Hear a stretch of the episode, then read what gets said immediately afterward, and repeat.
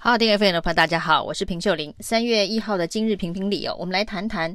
今日乌克兰，明日台湾的话题。在台湾的政治攻防战呢、哦，居然从第一天到现在呢，乌克兰都已经开打五天了，还在争吵不休哦。今天行政院的发言人罗秉成再度的开了记者会哦，从总统府、行政院、蔡英文到苏贞昌，似乎呢对这几个字。今日乌克兰，明日台湾，非常的感冒。那一有机会就要立刻澄清。那今天呢，在行政院的记者会，由发言人罗秉成亲自举行。这个记者会内容呢，又再度的强调台湾跟乌克兰有三大不同。就在我们的府院党高度的要把今日乌克兰。明日台湾做一个彻彻底底切割的同时，说呢绑在一起谈是认知作战的同时，其实在这场乌克兰战争当中哦，已经是跌破大家的眼镜哦，因为原原本呢，大家看到大国攻打小国的这一个战争，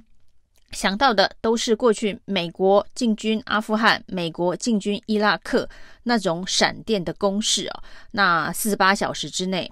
直接攻破巴格达这样子的一个画面呢，但是显然在乌克兰看到的状况呢，跟伊伊拉克战争跟阿富汗战争是有一点点不一样的。再加上现在是社群时代哦，那跟战场相关的资讯非常的破碎，但是呢，破碎而凌乱的资讯当中，似乎让大家感受到俄罗斯的军队并不是那么的势如破竹。当然呢，这种战场由社群直播的现象哦，那全世界各国，不管你是在帮乌拉乌克兰加油，或者是呢，你认为俄罗斯出兵有理哦，那这种场边围观的拉拉队，其实都非常的嗜血。那不管是看到了俄罗斯的战俘呢，被绑在电线杆上，很多人大声叫好，说呢，这就是给俄罗斯人教训哦。那另一方面，你也看到有一些被俘的这个俄罗斯的年轻大兵啊，他甚至连他是被送到乌克兰战场来打仗这件事情都不知道，他以为他是到白俄罗斯去。进行军事演习训练了，那甚至呢，还有年轻的俄国大兵开着坦克车要到乌克兰的警察局去加油。可以看到呢，这场战争哦，不管是这一个侵略者或者是被侵略者，其实呢，场边社群直播上面的啦啦队看的这个血脉喷张哦，事实上在战场上被蹂躏。的乌克兰人哦，目前平民的死伤已经一百多人。根据联合国的统计，已经有五十万的难民现在呢逃到了波兰了。那这场战争对于乌克兰人、乌克兰的家庭，或是乌克兰未来，不管是输是赢哦，未来都是一个非常非常艰困的一个战后重建的过程哦。那回来说，台湾现在最在意的就是。这个今日乌克兰，明日台湾的这个对比哦，那很多人觉得说，为什么府院党要这么高调的切割这件事情，令人非常的不解哦。那至少在今日乌克兰，我们看到呢，是乌克兰的总统伦泽斯基，乌克兰的前总统呢，也都上街抗俄，那勇敢的跟乌克兰人民站在一起。所以这样子的今日乌克兰，万一明日台湾发生战争，难道？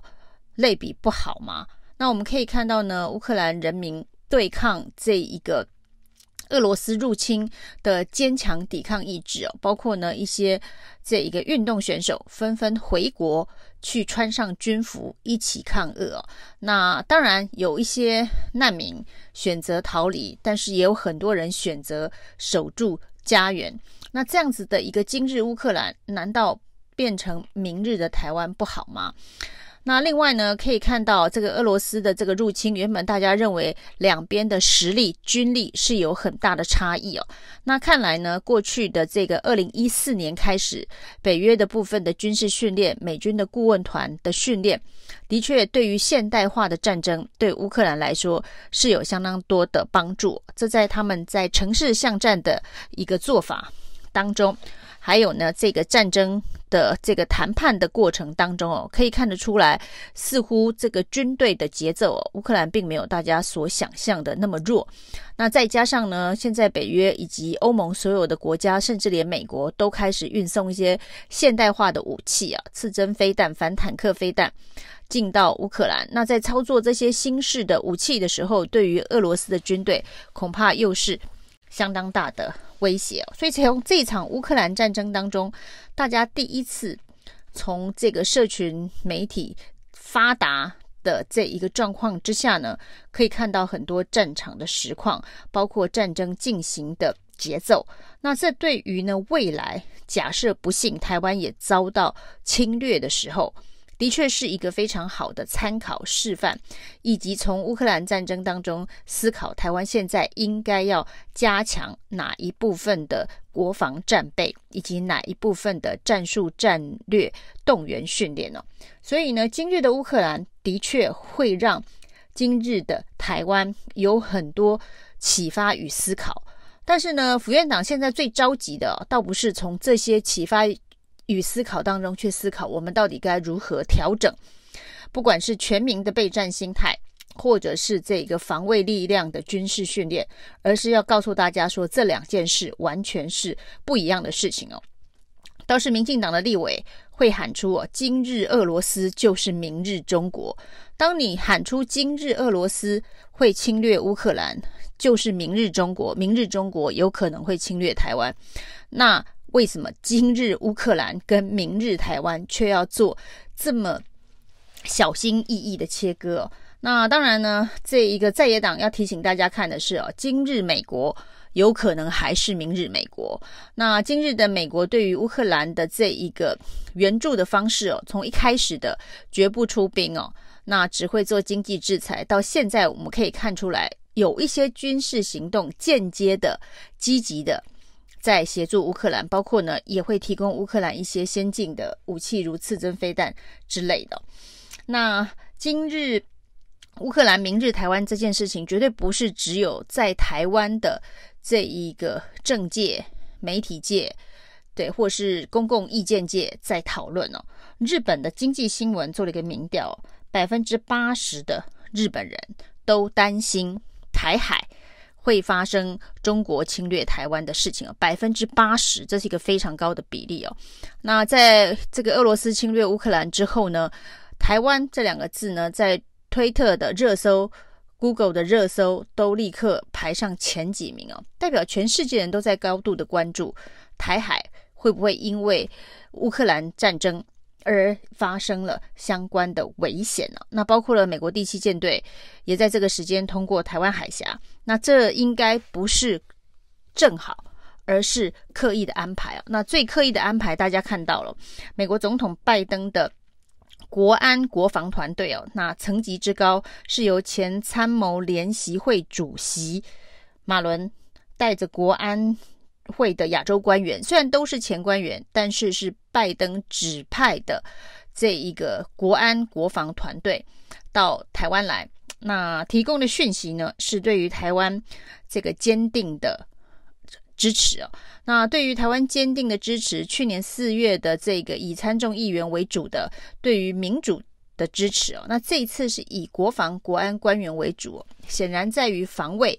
在于这一个安全力量的支持哦，那这一个时刻是选得非常的敏感，而且也让大家对于台海会不会发生这一个状况给了一个定心丸哦。当然，民进党政府应该也是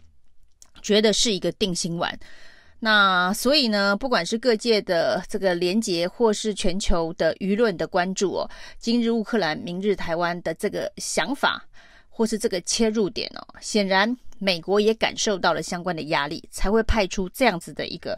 代表团呢。那所以呢，如果没有这样子的一个压力或质疑，就不会有拜登的这个代表团了。所以今日乌克兰，明日台湾，府院党实在是没有必要这么高规格的把这件事情哦当成是中国的认知作战哦，因为其实中国。才不喜欢今日乌克兰，明日台湾呢。一方面呢，对于中国可能会被贴上侵略者的标签呢。那另外呢，乌克兰是一个主权独立的国家，对中国来讲，他一直想要把台海的两岸的议题定为内政问题哦，所以他更不喜欢做今日乌克兰，明日台湾的连结。那在这一点上呢，民进党跟这个共产党哦，果然是同路人了。以上是今天的评评理，谢谢收听。